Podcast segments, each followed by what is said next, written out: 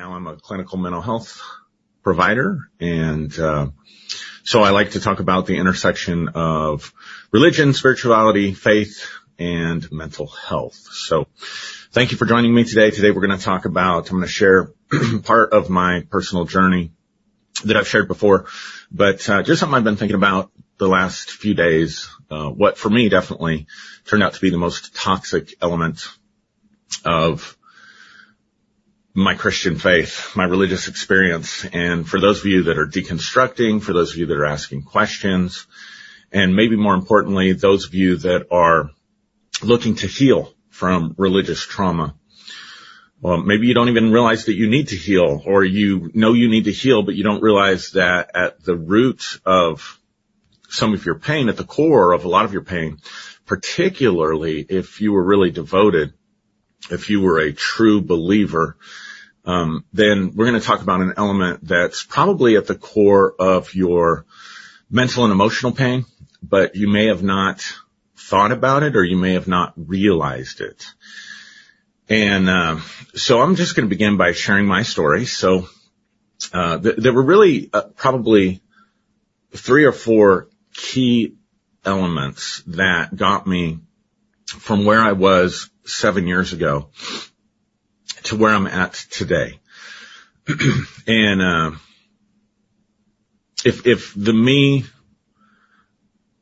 seven years ago, eight years ago, nine years ago, 10 years ago, 15 years ago, if that version of myself could have seen this version of myself, I wouldn't have believed it. If somebody would have told me, I wouldn't have believed it because I was, uh, as sincere, I was as devoted, I was as uh, committed.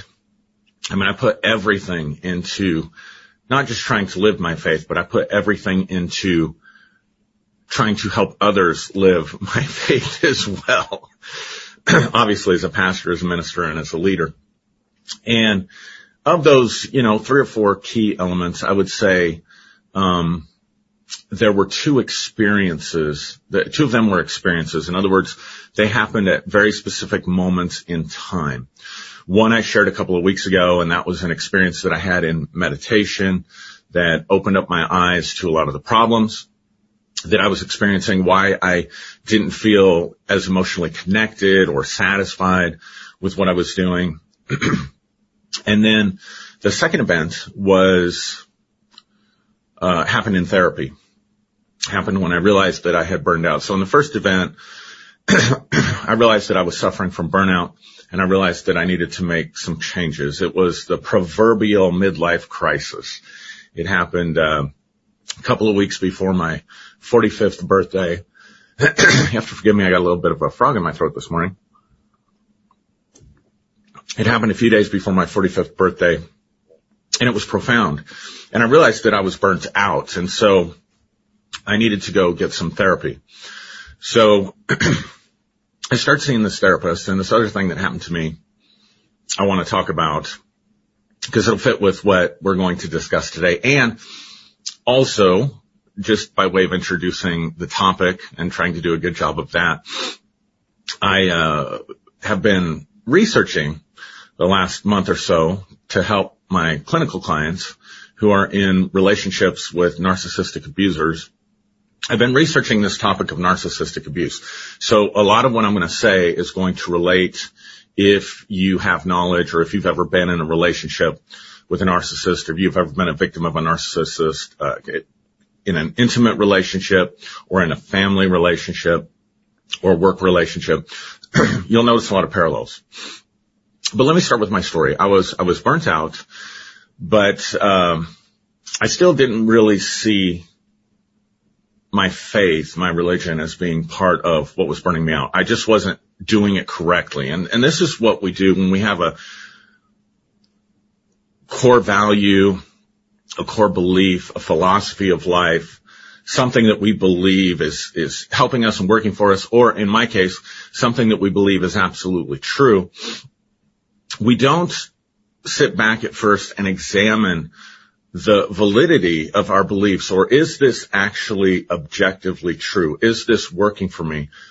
Because we're so enmeshed in the system And the thinking and the philosophy of the system is so embedded into our own thinking that we don't really examine the what or even the why. We examine more the how. So for me, I was burnt out not because of what I was doing, but I was burnt out because of how I was doing it.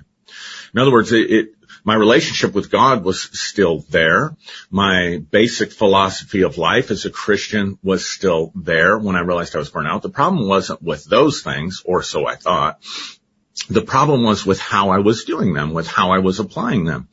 And so there are a lot of people who deconstruct, and I guess maybe, you know, I could subtitle this video, uh, when deconstruction doesn't go far enough. That might have been a better title. Uh, when Christian deconstruction doesn't take you far enough. And what I mean by that is that when we don't deconstruct to the point that it actually brings healing and wholeness to our life, how do you know when you've deconstructed far enough you've gone far enough? When it brings a sufficient level of wholeness and a sufficient level of healing into your life. And I had to go further than just looking at the how that I was doing something. But this is how we approach life, especially when we have embedded philosophies, we have presuppositions, things that we believe to be true that seem to us to be so self-evident that we're sort of stuck in our own confirmation biases. We're not really examining that belief system or those philosophies as are they harmful or not. we're just assuming that we're not doing it correctly. So we focus more on the how.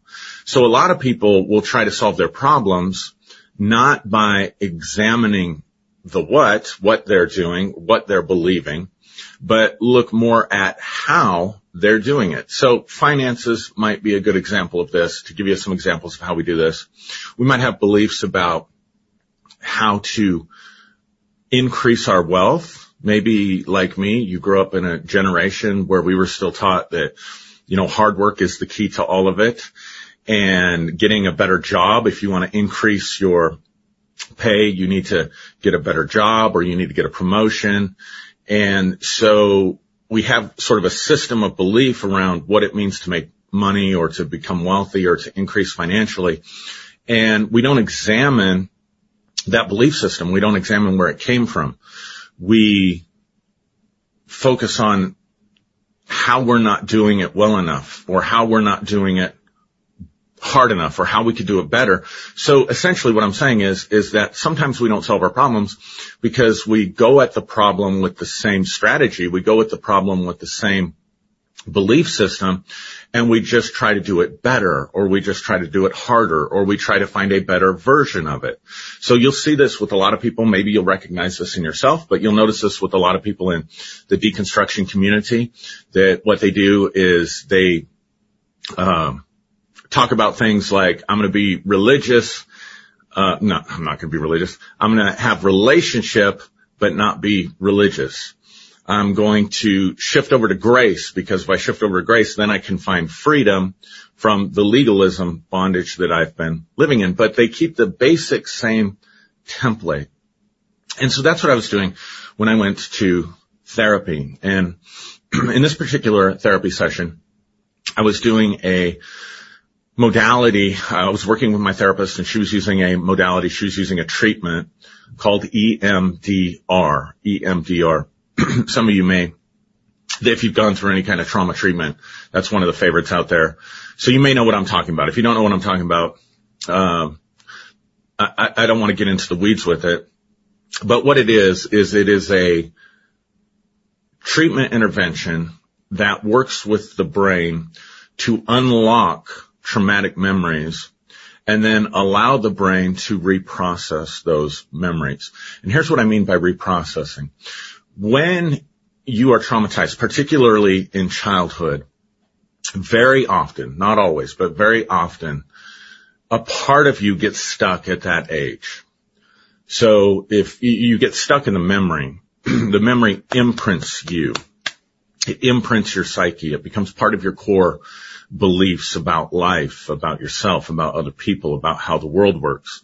And so when you have various different types of trauma, you can get stuck at that age or you can get stuck in that moment and in that situation. That might be a better way to say it. So you don't get stuck in the age in the sense that there's a part of you that doesn't grow up. That's, that's not totally accurate. Has to be nuanced a little bit. You get stuck in the event itself. Somewhere in the subconscious, somewhere in the mind, there is a part of you, there's a neural network in your brain that's stuck in that moment. And obviously, if you're stuck in that moment, you're going to be stuck at the age you were when that moment happened. And this develops in parts. So we can have parts that move on from trauma and we can have parts that stay stuck in trauma.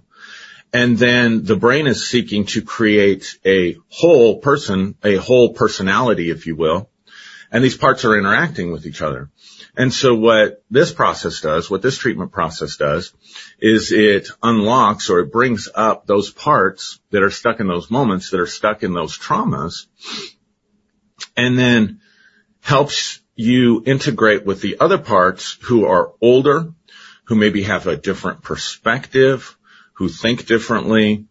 And you could say it this way, can think more like an adult or can think outside of the trauma and reprocess it so that you think about life, yourself, people differently than when you were stuck in that moment. And so that's what we mean from a sort of scientific approach or a therapeutic approach to resolving trauma. So I'm doing this EMDR process with my therapist and somehow the trauma part that gets activated that begins to come up in my mind, I see an image in my mind of God. Now not Jesus, but this entity. It was a representation. It was an internal visual representation for the entity that I called God. And of course, this internal representation had been molded and shaped and formed by my belief in the Bible, by Christian philosophy, by the Old Testament and the New Testament. And in this case, I'm dealing with more what we would call the Old Testament image of God. But my point is, it, that there are a bunch of, there's a lot of other imagery that comes into our internal representation, our internal map of who we think God is, that is informed by Western culture and then is informed by the faith that we grew up in. but that faith is 2000 years old. So it's going to be informed by imagery that is outdated. So in our case, when we see God as king, when we see God as ruler, when we see God as the monarch, we are using ancient imagery that doesn't apply to our society today. Now, when we talk about the laws of God and breaking the laws of God, then we are using imagery and metaphor that we relate to today because we still have laws that govern our society. We still have judges. We still have um, a court system that's based on uh, punishment, right? You do something wrong, uh, goes against the laws, you're brought before a judge, and the judge determines your fate. So in this particular representation of God, what I was seeing was, was this image of this person internally that I knew as God. And he's sitting in judgment of me on the throne. And I had the emotions that would go with that. That's a terrifying thing. The Bible even acknowledges that in Hebrews chapter 10 says it's a terrifying thing to fall into the hands of a living God. Talks about fiery indignation and judgment that awaits us. And so we read those passages and we can't just skip over those. Those, those things get into us. Uh, places where, you know, we shall all give account for the deeds done in the body. We shall all appear before the judgment seat of Christ. We shall all give account for every idle word that we have spoken. By your words you are condemned, by your words you're justified, and you'll give an account for every idle word that you speak. It's appointed unto man once to die and then the judgment. The entire book of Revelation, right? The, the end time prophecy of God coming and, uh, all this, there's just, there's so much judgment, judgment, judgment, judgment about the things that we've done, the things that we've thought, the things that we've said. And that's a terrifying thing. And so I'm getting this image of that moment and I'm feeling those very, very uncomfortable feelings. I'm feeling those very, um,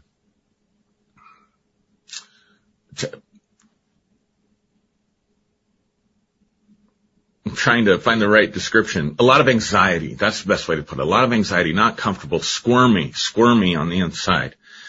And I'm describing this as I'm going through this process with my therapist. And she tells me to, uh, take th- that image that's in my head because she had the benefit of realizing that's just a traumatic image. That's just a, a trauma part that's being activated. She had the benefit of realizing the map wasn't the territory, that I wasn't dealing with God in reality. I, w- I was dealing with my mental map of who I thought God was. And I didn't have that at, at the time. I thought the map was the territory. I thought, or at least I thought the map accurately identified the territory. And so she tells me to curse at this image that is in my mind. Now, if you think the map is the territory in this case, or you think here's the Almighty, the Omnipotent, the Creator, the Everlasting, the Eternal, the Alpha and the Omega. And I don't know. I didn't feel like he was in a very good mood in that moment.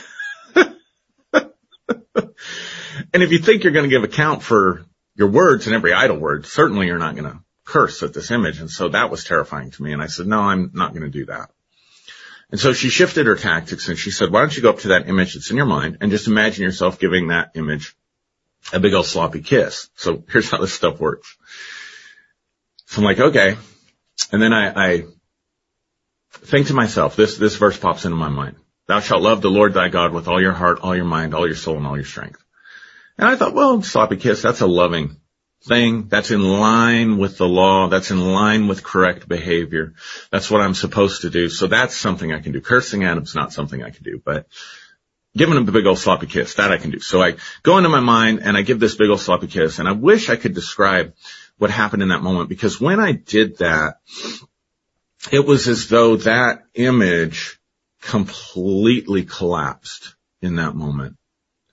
And when that image completely collapsed, the entire structure of everything that that image represented, rulership, dominion, judgment, lordship, all of that collapsed with it. And all of a sudden, I came to myself. Remember how I said I was squirming? I was looking for the right word to say. I was, I was anxious. I was fearful. I was squirming on the inside. All of that went away and it was like I came home into my body and I came home to myself and my entire being relaxed. And my entire being relaxed so much so that I remember my face relaxing. And I went home that day and I couldn't believe how peaceful I felt. I couldn't believe how comfortable I felt in my own skin. But what I really couldn't get over was, well, two things I really couldn't get over was number one, I couldn't get over that my face had relaxed. And I would look in the mirror and I would just do this kind of stuff and I would compare pictures and photographs from just like a week or two before that. And what we used to call the fruit of the spirit, some of you'll know, know about this and appreciate this, love, joy, peace, patience, kindness, goodness, gentleness. When I didn't have all that trauma, I didn't have all that fear, I didn't have all that self-examination anymore. It was easy for me to be more patient. It was easy for me to be more kind. It was easy for me to be more loving. I was more joyful. I was more peaceful. And I wasn't having to work at it. All my life, all my Christian life, I had worked at how do I develop, how do I grow the fruit of the Spirit? How do I walk in the Spirit? And I wasn't having to do any of that stuff. And this was on a Monday, so prior to this time, like I said, I was burnt out. I was on edge. I was irritable. I was irritable with my family. I don't think we went through a single day that I didn't snap at somebody. And Monday's a great day. No strife, no, not on edge. Tuesday's a great day. Wednesday's a great day. Thursday's a great day. Friday's a great day. By Friday, I'm sitting here realizing I can't believe that my whole problem was not the, all the, all this traumatic stuff that I thought happened to me. Well, it did happen to me when I was a teenager or, um, issues from my childhood or being bullied on the playground or whatever it is that we think causes our insecurities. That what had caused my insecurity, what had caused me to not be comfortable in my own skin, what had robbed me of my spontaneity and all that stuff was the core tenets of the religious philosophy that I was following, that it was literally traumatizing and re-traumatizing me. So at some point in my life, I had heard a message or I'd been told or I'd read a passage. I don't know when it happened. I have some ideas, but I don't know exactly when it happened about my relationship to my creator, my relationship to this perfect, omniscient, omnipotent being that we call God. And my relationship with that entity and the fact that there would be judgment, the fact that there would be this high level of accountability and that what I do in this temporal existence and how I handle myself at every stage and phase of my life, even when I'm younger and I don't know better, even when I'm still growing, even if I need to experiment and find out some things about myself, like there's no freedom to do that because if you're young, that's not an excuse. You're still going to give an account for the deeds and the words that were done.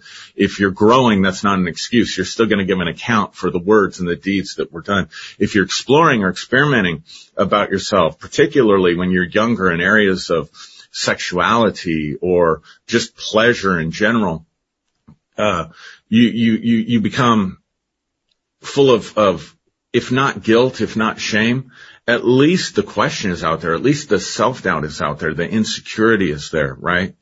Because for all these temporal things that you do, if you, you're going to have to give account for all of them. And then your eternal existence is going to be compensated, rewarded or punished, compensated based on how well you did those things from the time you were born right till the time that you die. That's pretty heavy. And that's what I would call and identify and define as the most single most toxic element.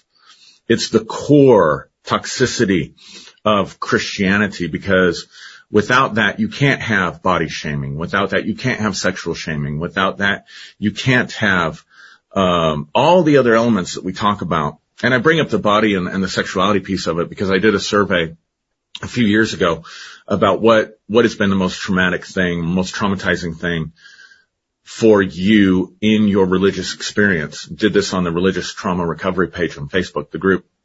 And the number one answer surprised me. The number one answer was sexual shame and body shaming.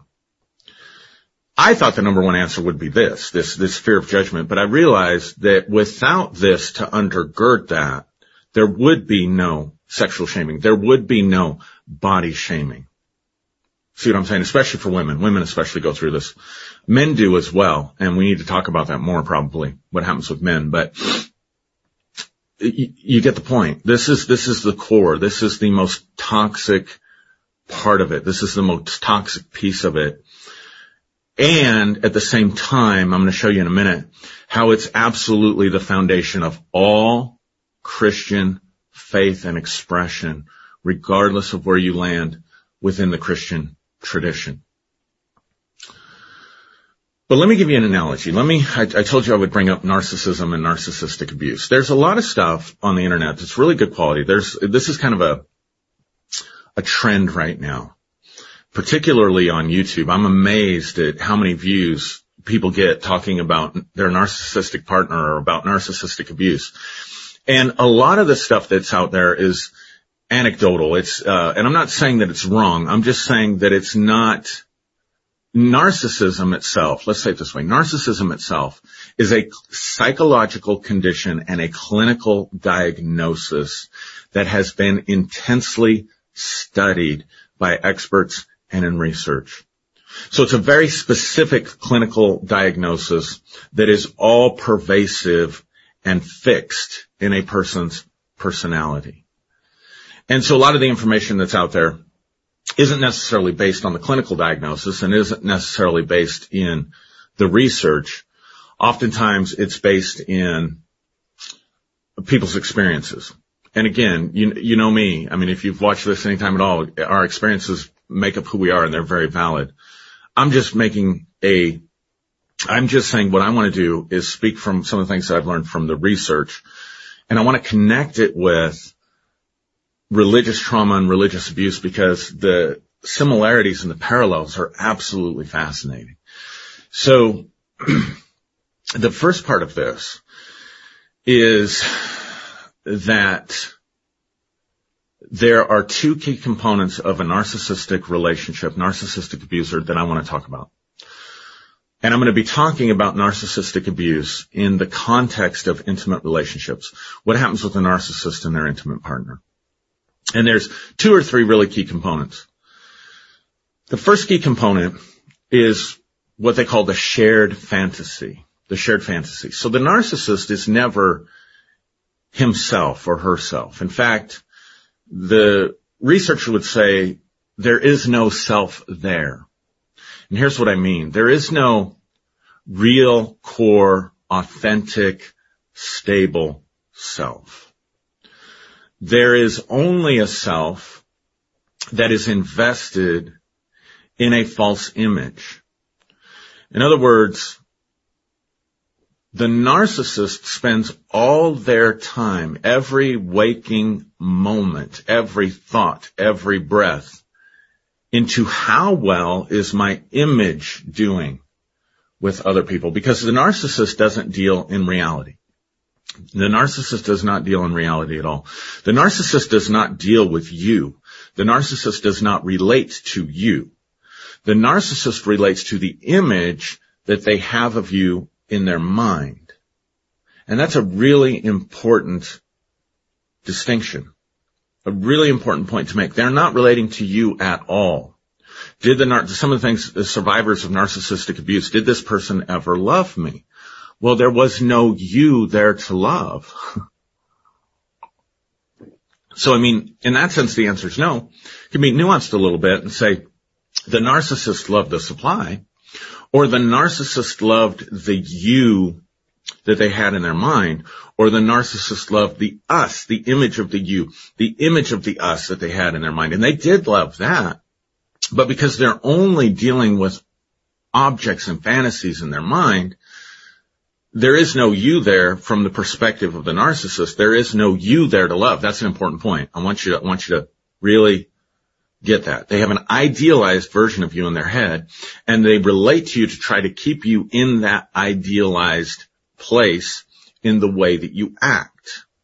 Now the narcissist also has an idealized version of themselves and they're investing everything into this idealized version of themselves. And, and by the way, the narcissist is always the most important, the, the image of the narcissist. There is no real thing there. There's just the image. And that image is like an idol. It's, it's very, very close to the story in the Bible. If you remember the story in the Bible of Nebuchadnezzar who made a, a giant statue image of himself. And then he ordered everyone in the entire kingdom to bow down and worship that image of himself. And when those three Hebrew children, remember Shadrach, Meshach, and Abednego, they refused to bow down and what happened? What happened to the king? He became enraged because they wouldn't worship and idealize and idolize the false image.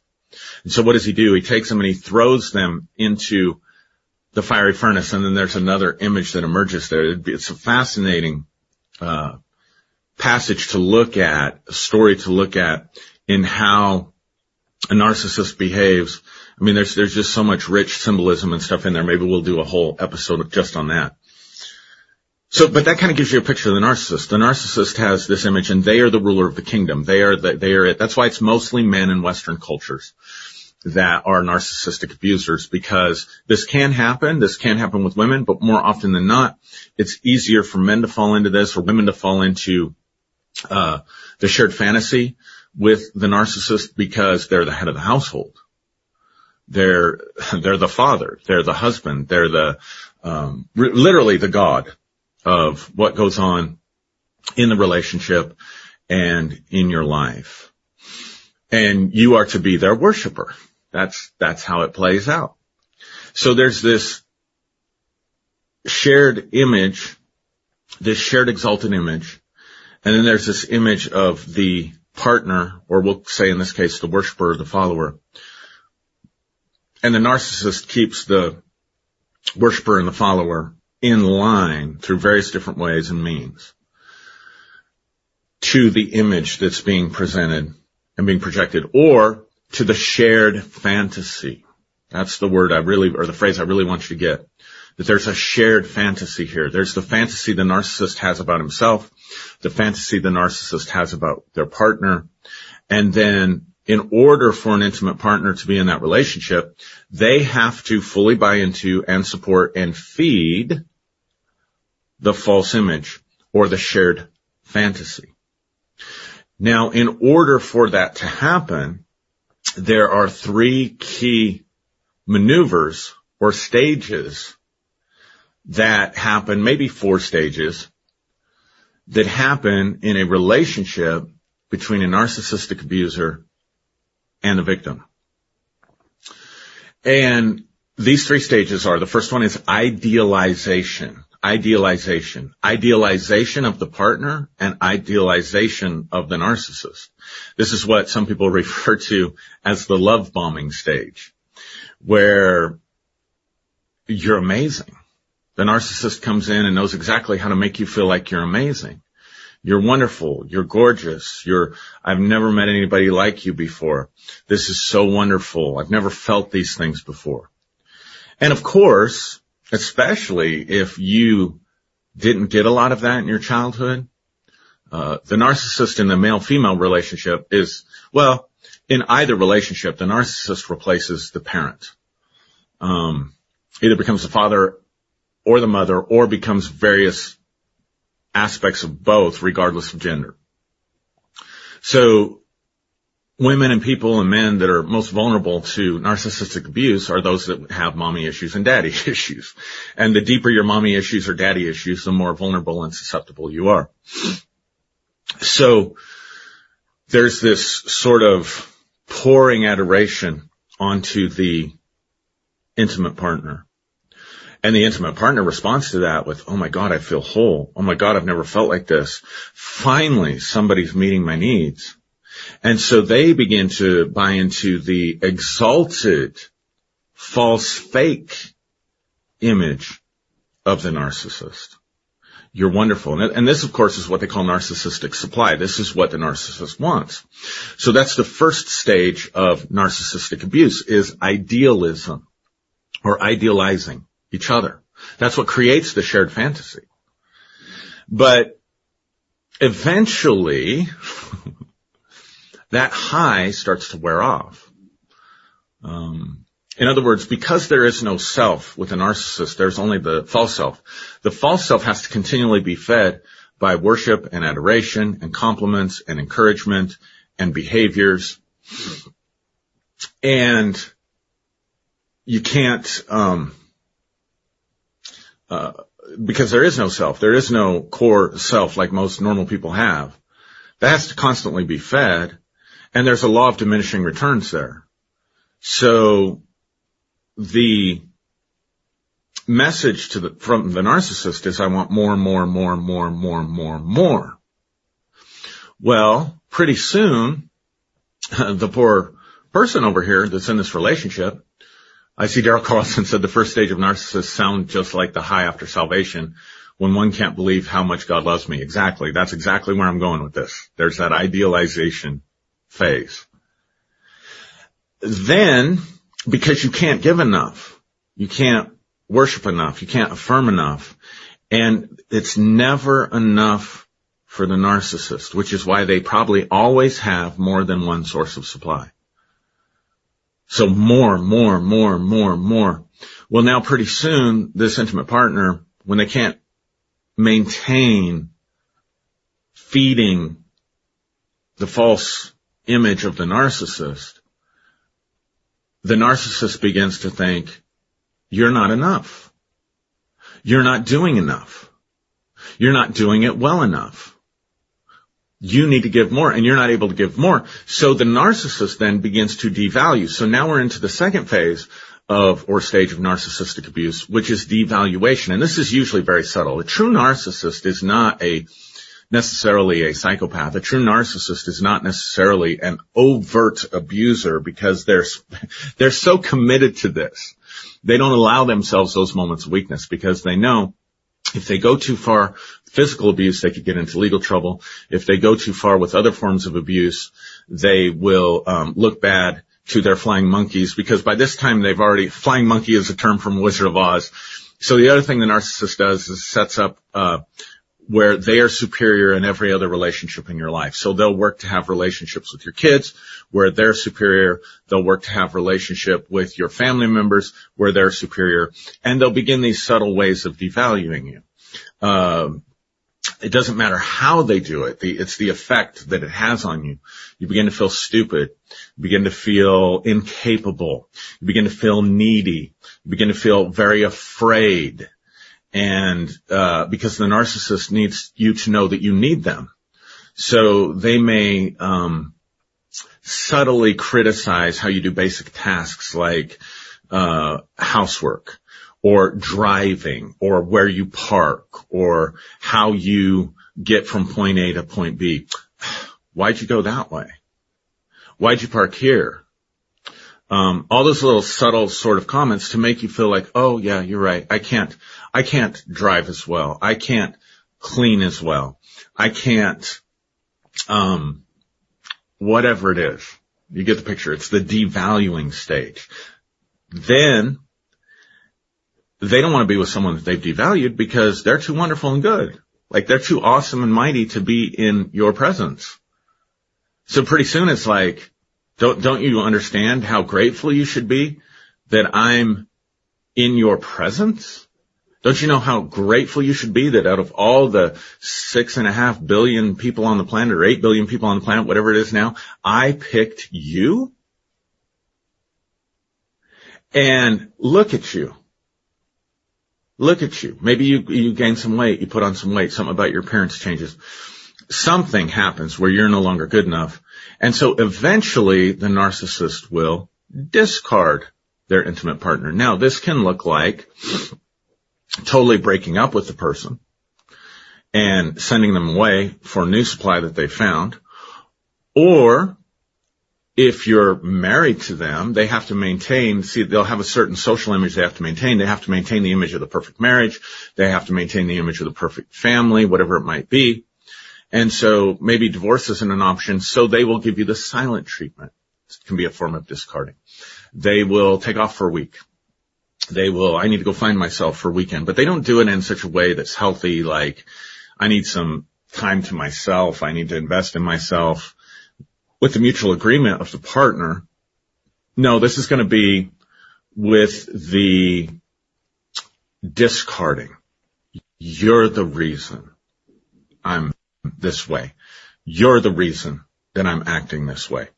And you can imagine this is incredibly shocking to the person in the relationship with the narcissist, and any of you that have been there, I know there's a couple of you on that have been there. You can relate to this. So those are the three phases, idealization, devaluation, and discard. Now let's turn it around. Daryl was already kind of going there, but let's turn it around and let's put it in the context of religion. The idealization phase. Jesus loves you. Um, God is omnipotent, all powerful, all knowing, all good. God will take care of you. God will bless you. Boy, were we good at this. Like we put this face on God, like, you know, how are you doing today? I'm blessed. How are you, sister? I'm blessed. Um, you know, the, the hallelujah part. And so a new person comes into that and they're like, oh my goodness, you know, there's, there's a God that will save me. There's a God that will deliver me. There's a God that will heal me. There's a God that will bless me and prosper me. There's a God that will be with me. There's a God that will heal my broken heart. There's a God that loves me. Yeah. And all you have to do is give yourself to this person we call Jesus. Give yourself to this person that we call God. And all will be yours, including eternal life. And so there's this sort of high, this sort of, uh, the new convert high, right? It's almost identical to the idealization process in the narcissistic cycle and relationship. But then there's also this devaluing stage. Now remember I said the narcissist doesn't see you. They see an idealized version of you. I'm going to come back to that again, but I want to keep reminding you of that because I want this to really come together for some of you. The narcissist doesn't see you, the partner or the victim. The narcissist sees the idealized version of you. And when you don't match up to the idealized version of the narcissist that he has in his mind of you, then you begin to become devalued. When you do not uphold and invest in the perfect image that the narcissist has created and put out there, they will begin to devalue you.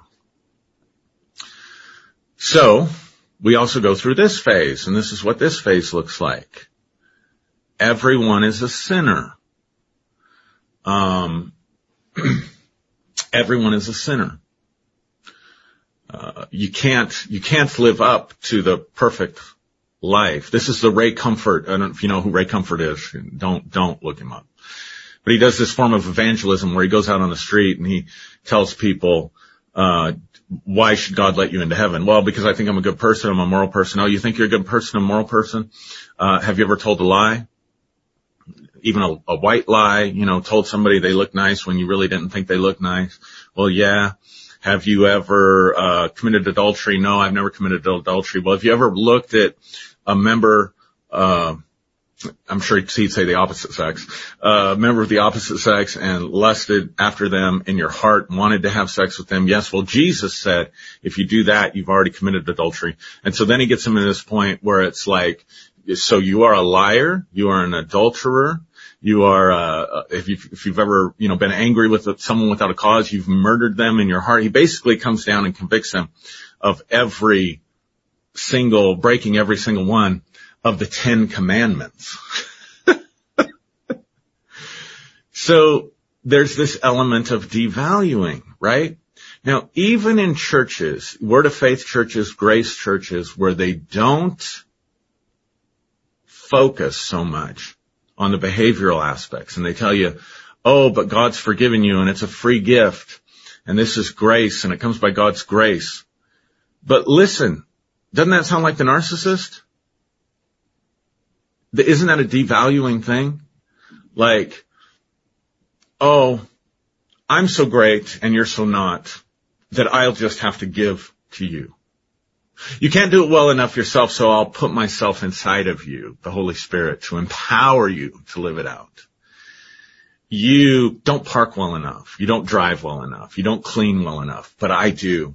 So let me, by my grace and by my presence, come in and let me do for you what you can't do for yourself.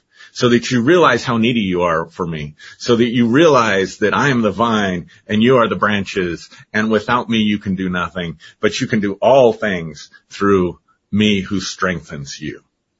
And remember the idealized version of self that I keep saying? God doesn't look at you, brother, sister, God doesn't look at you. God sees you in the perfect image of his son.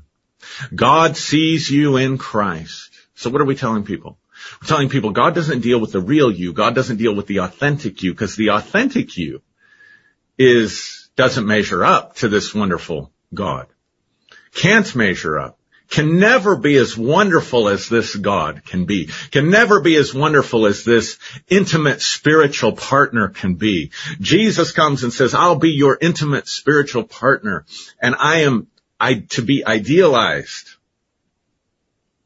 And then I won't deal directly with you because all your righteousness is like filthy rags. But I have this idealized version of you in my son. I have this idealized version of you in Christ and that's how I'm going to see you and that's how I'm going to relate to you. So what I just said is the narcissist never related to you. The narcissist never loved you.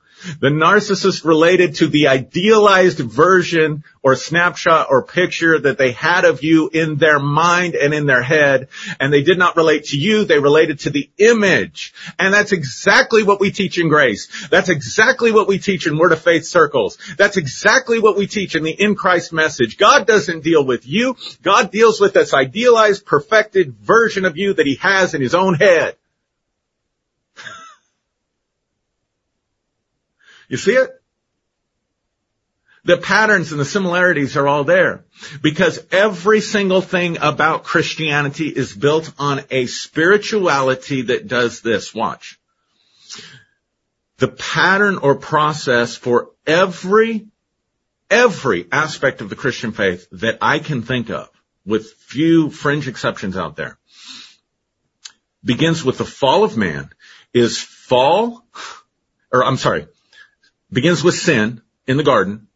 So it begins with sin, then the fall, then the rest of the gospel message is about redemption or rescuing humanity from the fall. So you can sum up the core, and this is the most poisonous core, this is the most toxic core, this is the most damaging core, and until you examine these embedded beliefs, and until you realize that this philosophy is poisoning your soul and alienating you from yourself, you have not deconstructed far enough, and there is more healing that you can get, but you've got to understand that the spirituality of Christianity in all of its aspects. You cannot self-improve it enough is the core foundation of it is sin, fall, redemption.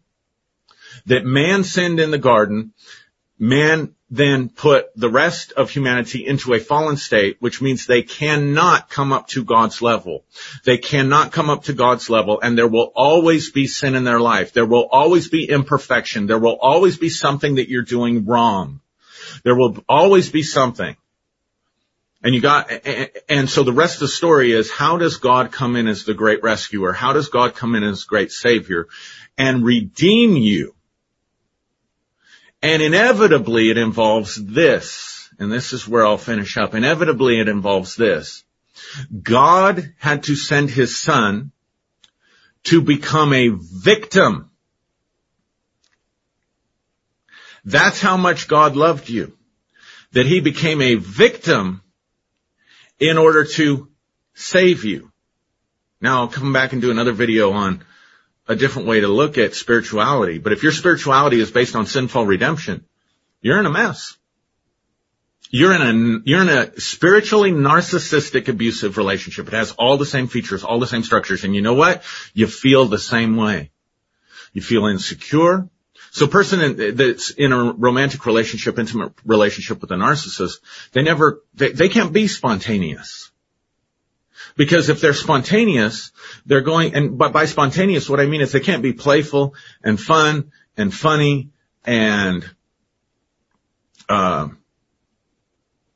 make mistakes, laugh at themselves, because that would be not being, not adhering to the false image. That would be to challenge the shared fantasy.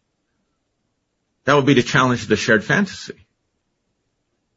Yeah, Michelle says always having to be vigilant. Roger says, yes, we're judge constant, unchangeable screw ups. Gina says this is where deeply internalized self-hatred comes from. Exactly. Exactly. But I want to, I want to hit on what Michelle said here. She said, always having to be vigilant. That's the thing. You, you've got to always be vigilant because if you're not vigilant, you're going to violate the idealized image and you're going to violate the shared fantasy. So you begin to live in a birdcage. You begin to live in a box. You begin to live with constrictions and restrictions. But here's the thing. Here's the thing that's so crazy about these kind of relationships is that the entire time that this idealization, devaluing, discarding process is going on, and then if you're in a married relationship, there's a hoovering process where they bring you back in and it starts all over again. And so you go through this cycle over and over and over and over again. The sad thing about it is this. They've so programmed you. They've so brainwashed you. They've so gotten you by your own volition and thinking and will and stuff to buy into the shared fantasy that you're self-governing. If the narcissist has to always devalue you and discard you, they're going to leave you. You want to know how to get out of a narcissistic relationship? Quit playing that game. you know, just don't, don't idealize. Challenge the shared fantasy. All those things. Now you want to do it safely if you're with somebody that's really abusive. So this is not advice. This is not clinical advice. You should really get into therapy and let someone who can really sit with you and talk with you, who has expertise, uh, work with you on this. But what I'm saying is, is that the narcissist is not going to stay with someone when there is no supply. When there is no supply, they're not going to stay. Now, if they constantly have to remind you, if they constantly have to punish you, if they constantly have to bring you into line, alignment with themselves, that's too exhausting for the narcissist. So the end goal is to get you self-governing. So you do something that you want to do. You're spontaneous. You let out laughter. You're, you're too loud in your sexual expression because you get lost in the ecstasy of it and they look at you and you think, oh, that wasn't proper. I shouldn't have done that. Um, oh, he doesn't like that. I guess I need to do this. I think I'll go out tonight with my friends. Oh, well, I thought I'd just stay here at home. I'll, I'll just, okay, I thought maybe we could hang out. Uh, you know, I was going to cook your favorite meal tonight, but you'd rather go out with your friends. Oh, no, I didn't. I, no, I, I want to be here with you. I want to stay home with you. You know what? Let me go change. See, because you've become self-governing in your own head. I know many of you can relate to that. Be not, but watch this in Christianity. Be not conformed to this world, but be ye transformed. How?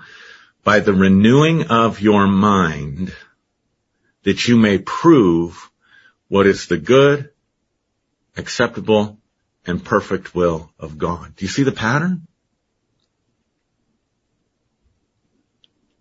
You see the pattern? How much teaching in your Christian experience was on the renewing of the mind. That was a big part of my, what I was taught and how I taught people. Unfortunately. And I'm trying to redeem myself. I'm trying to rectify myself with these videos. Watch this. Don't be conformed to the pattern of this world. Don't be conformed to the pattern of this world because I have an idealized pattern of you in Christ. So don't deviate from that. But stay consistent to it by renewing your mind. And how do I do that? I study scripture. I go to church. I listen to messages. I do praise and worship music until I'm thinking like the book is telling me to think or until I'm thinking like my partner, my spiritual partner is thinking. Then I've renewed my mind. Now I will prove what is the good, acceptable, and perfect will of the narcissist. Anybody that's actually been in a relationship with a narcissistic abuser, you know that you governed your own behaviors by the renewing of your mind. You know that you did not deviate from the pattern because the moment you got a look or the moment you just felt something inside, maybe I shouldn't do that. Constantly being vigilant, constantly second guessing yourself. You had renewed your mind and what were you doing? What were you doing when you wanted to go out with your friends? or you wanted to wear that dress, or you got too excited in bed, or whatever happened that was unacceptable to the narcissist. What happened?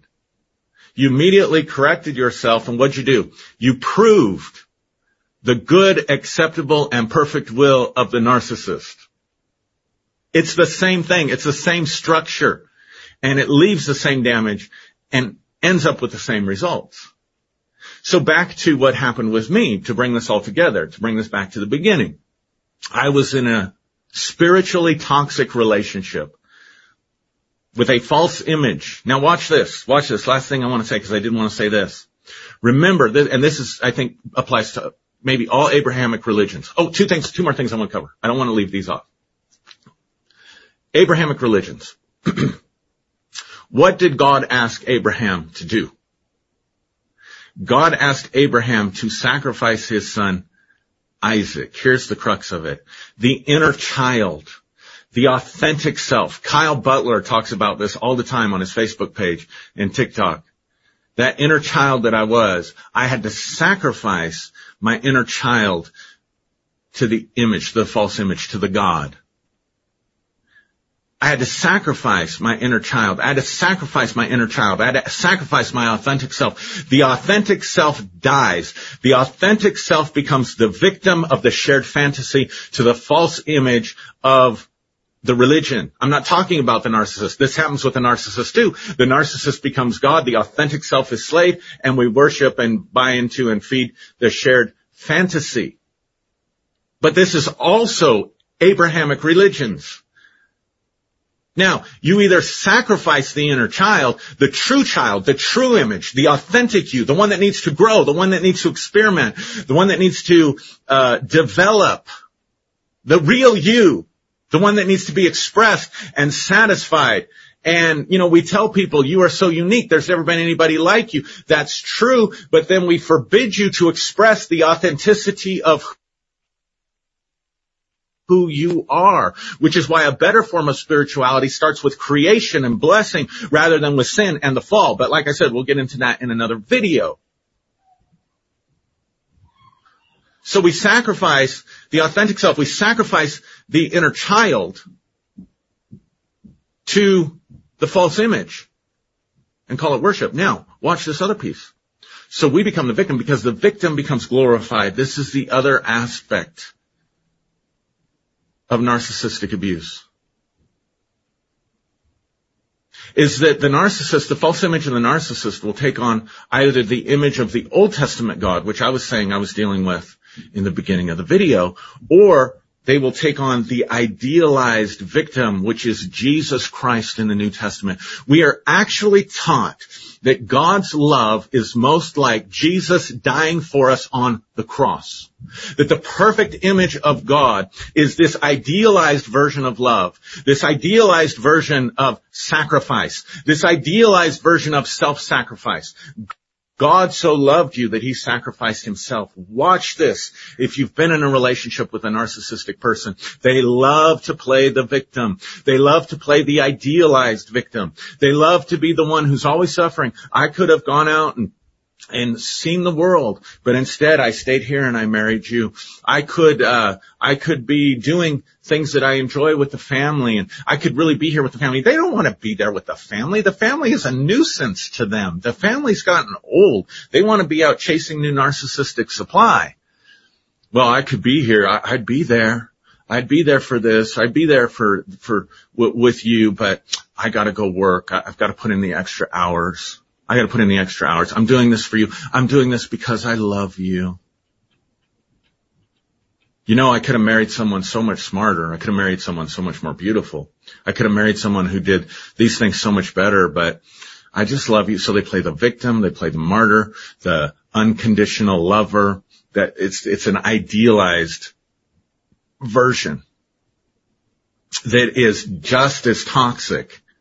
It's just as toxic because what do you feel? What do you feel? If you buy into that, if you renew your mind to that, what do you feel? Oh yes, they are so wonderful.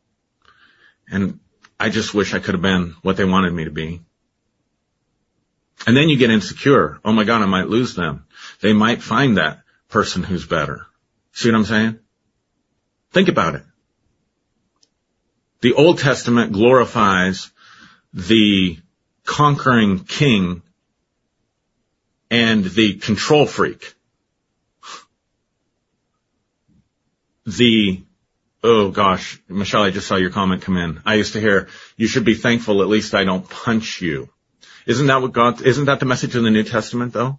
You should be thankful that I suffered all of this for you so that I don't harm you, so that I don't punish you, so that I don't torture you.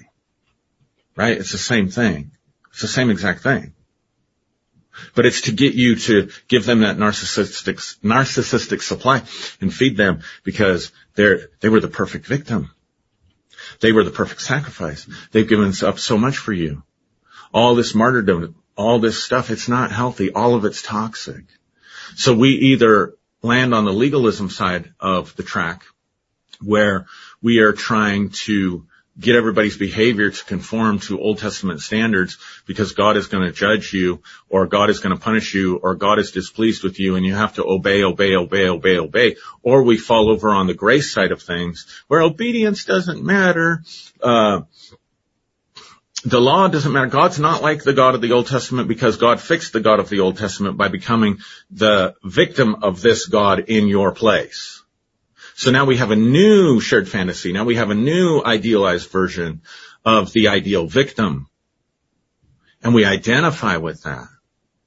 I don't want to be controlling. I don't want to be selfish. So now we live life without good boundaries. Now we live life as a codependent.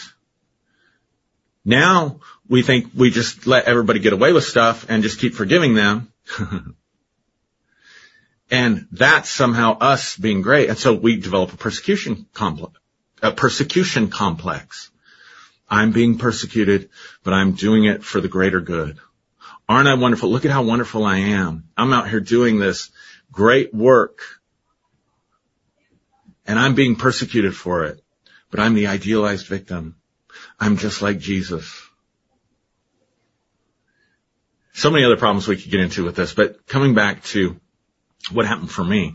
What happened for me was I left a narcissistic relationship in 2017 in that one therapy session where I let go once and for all of the shared fantasy between me and my spiritual lover.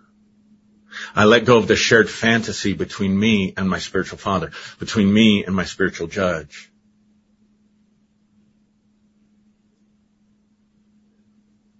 And I returned to my inner child. I returned to my authentic self and began to search for a spirituality that can include God, that can include a creator, that can include all the stuff that was healthy or helpful, but has to exist completely outside of the Christian paradigm.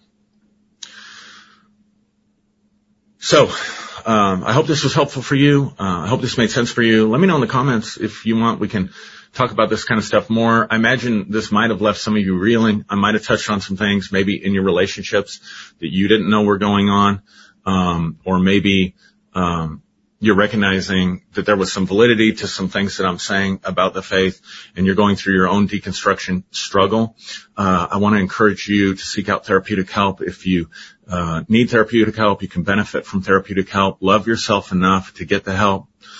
Um, and then that's the other thing that the narcissist will use. I don't know why I feel uh, I need to say this, but the narcissist will devalue therapy. They will devalue counseling. And if you go, they will make you feel like you have to go because you're crazy. They will make you feel like you have to go because you're broken. Well, of course you have to go. And, and they'll, they'll, they'll, they will frame therapeutic interventions for yourself and any kind of help that you will seek for yourself, they will frame it within the context of the devaluing. They won't necessarily tell you you can't go to therapy, but they, they certainly don't need it. I don't need therapy because my perfect image. I don't need it. And if you need it, well, I guess so. You know, I guess if it helps you. So say it in that kind of way. It's devaluing. So don't not get it because of the devaluing stage and process. Um, but also, I want to share that um, I'm going to be going forward, uh, have some announcements and stuff in a few weeks. But I have been able to um, look at making some changes. I've been saying that we want to, I want to get out here more and do more and create more content and create community. So, um, I've definitely been able to work on that and make some changes to where I'm able to cut back my hours, uh, in the fall at work, um, because of, uh, the generous donations of those of you that watch this, follow this. Many of you've, uh, given one-time gifts. Many of you have committed to monthly gifts. I just want to thank you from the bottom of my heart. If you'd like to support our work, uh, there's a PayPal link at the bottom that goes into our nonprofit organization, and um, we're going to be able to really do some pretty cool stuff. It's too early for an announcement, so uh, build some anticipation. But there has progress that has been being made. So those of you that have donated, I want you to know that there's progress, and I want to thank you and let you know how much I appreciate that. So anyway, uh, with that said, I hope you have a wonderful uh, day, evening, night, morning, whatever time it is for you. I hope that you're doing well, and I hope that this video is contributing to your wholeness. Thank you for watching. I'd love to have you subscribe to my YouTube channel, hit the notification button so you know when new content is put out, and I will see you next week.